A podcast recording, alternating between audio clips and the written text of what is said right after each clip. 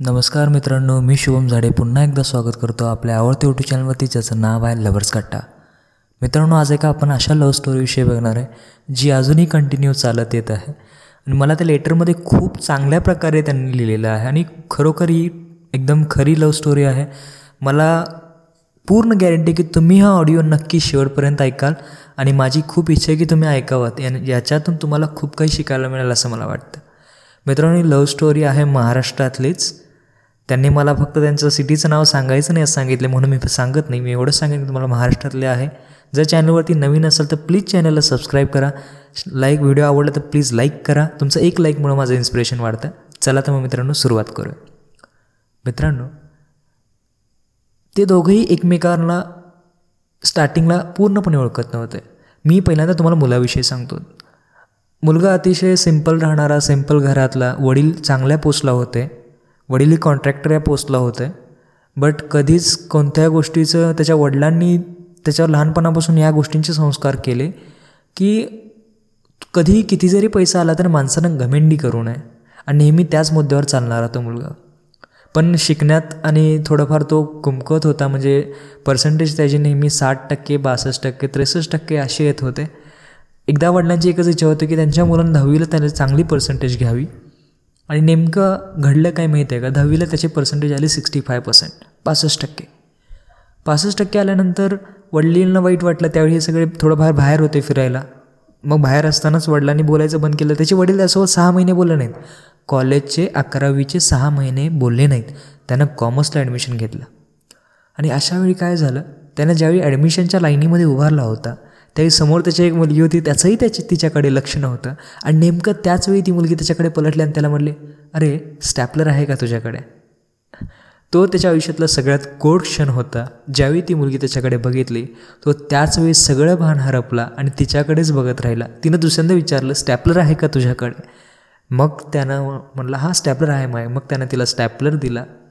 आणि घरी आल्यानंतर तो म्हणजे तिच्याविषयीच विचार करू लागला. नंतर म्हणायला लागला मी त्या कॉलेजमध्ये जर माझं ॲडमिशन झालं तर तीही त्याच कॉलेजमध्ये यावी. आणि नंतर कॉलेजमध्ये तीही त्याच कॉलेजमध्ये आली. आणि त्यानं ज्या क्लासमध्ये ॲडमिशन घेतलं होतं अकाउंटसाठी वगैरे तीही त्याच क्लासमध्ये आली. मुळात हा कॉलेजमध्ये असताना फक्त तिच्याकडेच बघत बसायचा. समोर लेक्चर शिकवत लेक्चर चालू असताना सर शिकवत असताना हा सगळ्यात शेवटच्या बँचवर असायचा. ती साईडच्या लाईनमध्ये तीन चार नंबरच्या बेंचवर असायची. त्यावेळी असा तो तिच्याकडे बँचवर डोकून तिच्याकडे बघत बसायचा. तिच्या मैत्रिणी तिला सांगायच्या अगं हा बघ तुझ्याकडं बघतोय खूप वगैरे म्हणून असं बोलायचे त्याच्या मैत्रिणी. आणि ती म्हणायची ती पण इकडे बघायची तो लगेच मग तो लगेच घाबरल्यासारखं करायचं आजूबाजूला बघायचा ती पण हसायची बघून. याला म्हणजे दिवसेंदिवस असंच होत चाललं. मग आणि सगळ्यात महत्त्वाची गोष्ट काय घडली माहिती आहे का? क्लासमध्ये म्हणजे ती जो ती ज्या शर्टचा कलर घालतो ती तो शे सेम शर्ट याच्याकडे होता. आणि दोघंही एकाच वेळी एकाच वेळी बऱ्याच वेळा असं घडलं की दोघं एकाच वेळी सेम सेम शर्ट घालून येत होते क्लासमध्ये. एकाच वेळी. बरं जण म्हणायचं हे काय? तुम्ही दोघं तर ओळखत नाही दोघांचं सेम मॅचिंग कसं काय होतं बऱ्याच वेळा त्यांनाही मला सांगितलं की बाबा मी असं ठरवायचं की आज नाही हा घालायचा आपण उद्या घालू. आणि मी नेमकं त्या दिवशी घालून जायचो नाही आणि नेमकं तीही सुद्धा घालून यायची. मी म्हणायचं आता उद्या घालायचं ठरवलं आहे तर आता उद्या नको घालायला परवा घालू. असं करत करत परवावर नेलं परवा घालून गेलं नेमकं बरोबर ती परवा घालून घ्यायची. म्हणजे इतका छान कोइन्सिडन्स देवानं या दोघांसाठी जुळवून दिला होता की काही बोलायला नको. अशा गोष्टी घरत घडत होत्या एकमेकांकडे बघत होते. तो सायकलवरनं येत जात होता. ती गाडीवर यायची तिच्याकडे ती कधी सायकलवर न्यायची ती कधी गाडीवर न्यायची? ती चांगल्या घरातली एक मुलगी होती. रिच फॅमिलीमधनं बिलॉंग करते.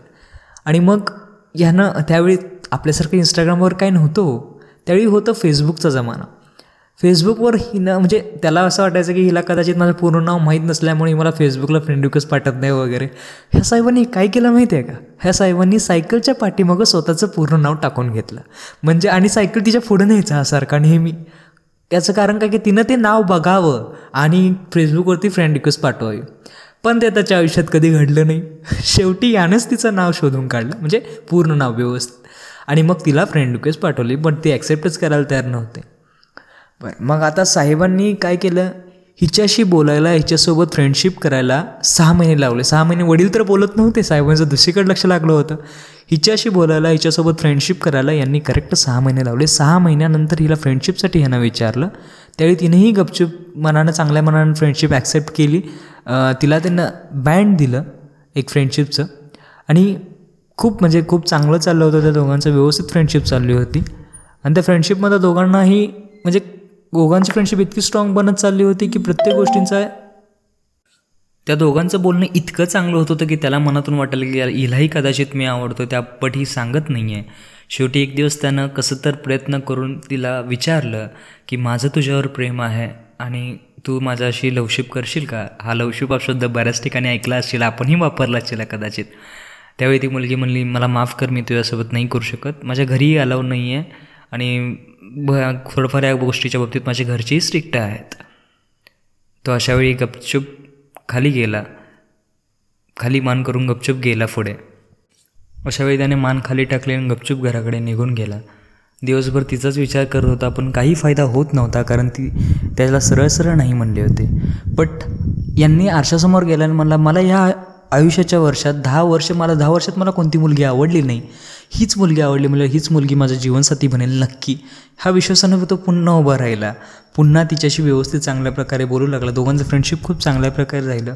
पण बारावीच्या एंडिंगपर्यंत याला कॉलेजमधली किंवा क्लासमधली कोणतीच दुसरी मुलगी आवडली नाही. नेहमी याच्या मनात हीच मुलगी राहिली. आणि ही गोष्ट त्या मुलीला आवडली. आणि याच्यानंतर काय झालं? हे आपण बघणार आहोत उद्याच्या भागामध्ये. मित्रांनो हा भाग आवडला असेल तर प्लीज लाईक करा शेअर करा आणि सबस्क्राईब करा मात्र विसरू नका. उद्या दुसऱ्या भागात तुम्हाला खूप अशा इंटरेस्टिंग गोष्टी त्या दोघांविषयी ऐकायला मिळतील. त्यामुळे प्लीज दुसरा भागही नक्की बघा. धन्यवाद मित्रांनो उद्या पुन्हा भेटू. धन्यवाद.